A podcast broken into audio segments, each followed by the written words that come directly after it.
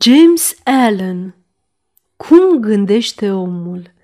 Capitolul 3 Efectele gândurilor asupra sănătății și corpului Corpul este un instrument delicat și plastic, care răspunde rapid la gândurile de care este impresionat, iar obiceiurile de gândire își vor produce propriile efecte, bune sau rele, asupra lui. Corpul este servitorul minții. El se supune operațiunilor minții, fie că acestea sunt alese în mod deliberat sau exprimate automat. La porunca gândurilor nelegiuite, corpul se cufundă iute în boală și ruină. La ordinul gândurilor vesele și frumoase, se înveșmântează în tinerețe și frumusețe. Boala și sănătatea, asemenea circumstanțelor, își au rădăcina în gândire.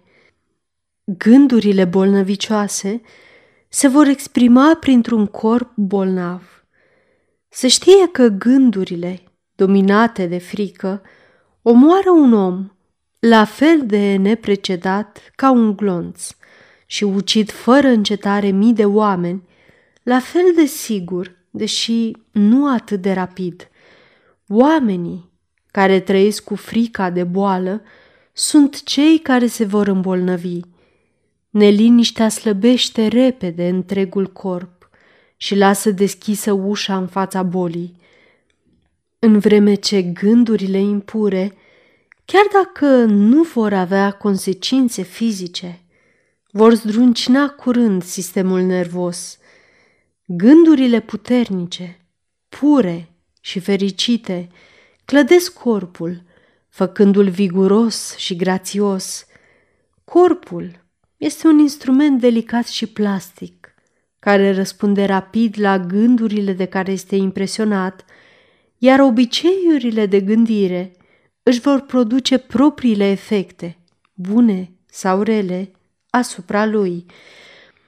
Oamenii vor avea în continuare sânge impur, dar și otrăvit, cât timp propagă gânduri necurate. Dintr-o inimă curată provin o viață curată și un corp curat. Dintr-o minte întinată nu poate rezulta decât o viață întinată și un corp viciat. Gândul este sursa acțiunii, vieții și manifestării, purifică izvorul și totul va fi pur. Schimbarea regimului alimentar nu-l va ajuta pe omul care nu își va schimba gândurile. Când un om își purifică gândurile, nu mai dorește mâncare impură. Gândurile curate au ca rezultat obiceiuri curate. Așa numitul sfânt, care nu își spală corpul, nu este un sfânt. Cel care și-a întărit și și-a purificat gândurile, nu are nevoie să se gândească la cel răuvoitor. Mintea îți influențează sănătatea. Dacă vrei să-ți perfecționezi corpul, păzește-ți mintea. Dacă vrei să-ți renoiești corpul, înfrumusețează-ți mintea.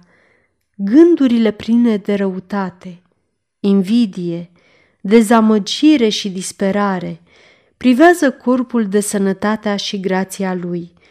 O figură posacă nu este rezultatul întâmplării, ci al gândurilor posace. Ridurile care urățesc apar ca urmare a nesăbuinței, pasiunii și mândriei. Cunosc o femeie de 96 de ani care are chipul strălucitor și inocent al unei fetișcane. Cunosc un bărbat care mai are mult până la vârsta de mijloc, al cărui chip este brăzdat de linii disarmonioase. În primul caz, avem de-a face cu rezultatul unei dispoziții plăcute și luminoase. Al doilea este circumstanța patimii și nemulțumirii. Așa cum nu poți avea o locuință plăcută și salubră dacă nu lași aerul și lumina soarelui să pătrundă liber în camerele tale, la fel, un corp puternic și o înfățișare luminoasă, fericită sau senină, se pot obține doar după ce ai lăsat să-ți intre libere în minte gânduri de bucurie, bunăvoință și serenitate.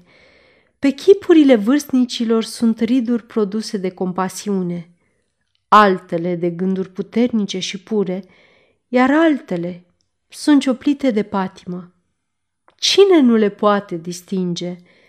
Pentru cei care au trăit drept, bătrânețea este calmă, liniștită și delicată, ca un apus de soare. Am văzut de curând un filozof pe patul de moarte. Nu era bătrân decât în ani. A murit la fel de plăcut și de liniștit cum a trăit.